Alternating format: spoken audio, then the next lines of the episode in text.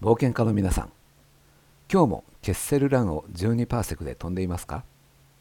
さて先日 Google スライドの冒険という体験会をやったことをこの、えー、ポッドキャストでも話しました。その時の無記名のアンケートで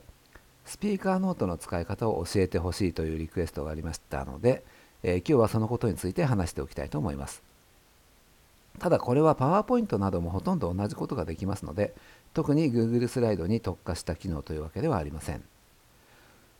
えー、ではまず最初にスピーカーノートというのは何かを説明します。Google スライドやパワーポイントなどでは一般的に編集中の画面では左側に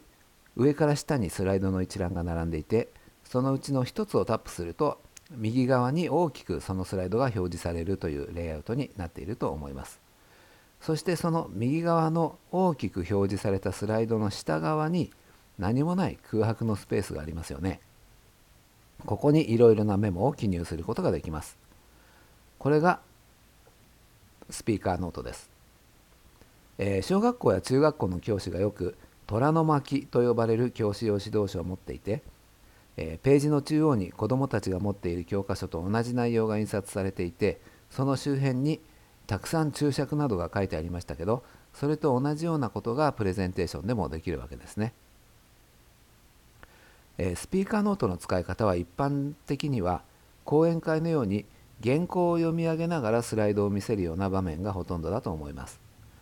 日本語教師のように目の前に学習者がいてインタラクティブにスライドを見せたりする時にはこれは予定調和の世界ではないのであまりこの講演会の原稿のようなスタイルのスピーカーノートは活躍しません。ですから僕も最近までは日本語教師にとってスピーカーノートはそれほど大切だとは思っていませんでした。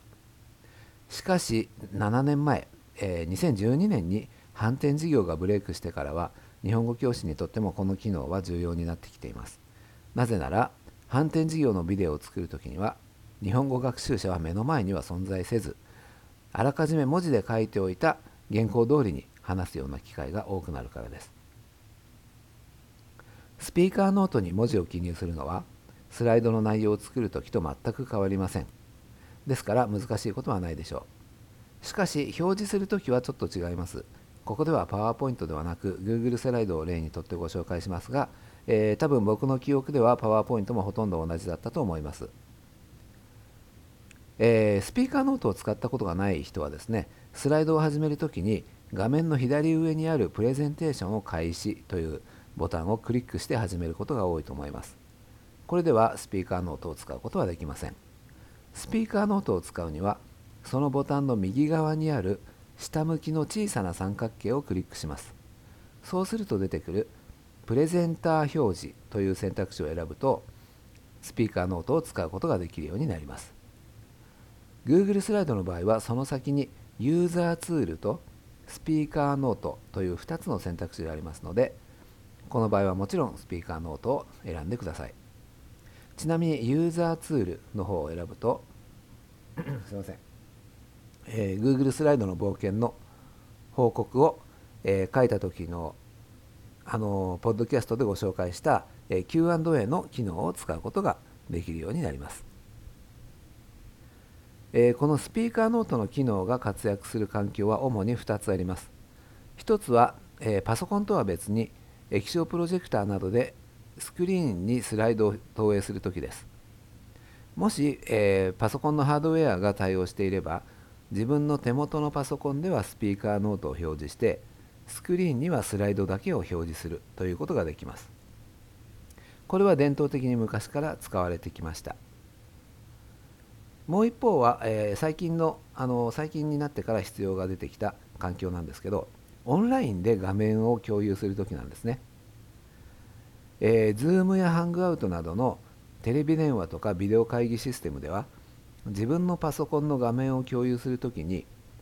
パソコンの画面全体を共有するという選択肢と特定のウィンドウだけを共有するという選択肢があります。いくつかのアプリを切り替えながらそれらのアプリを全部他の参加者に見せたいときは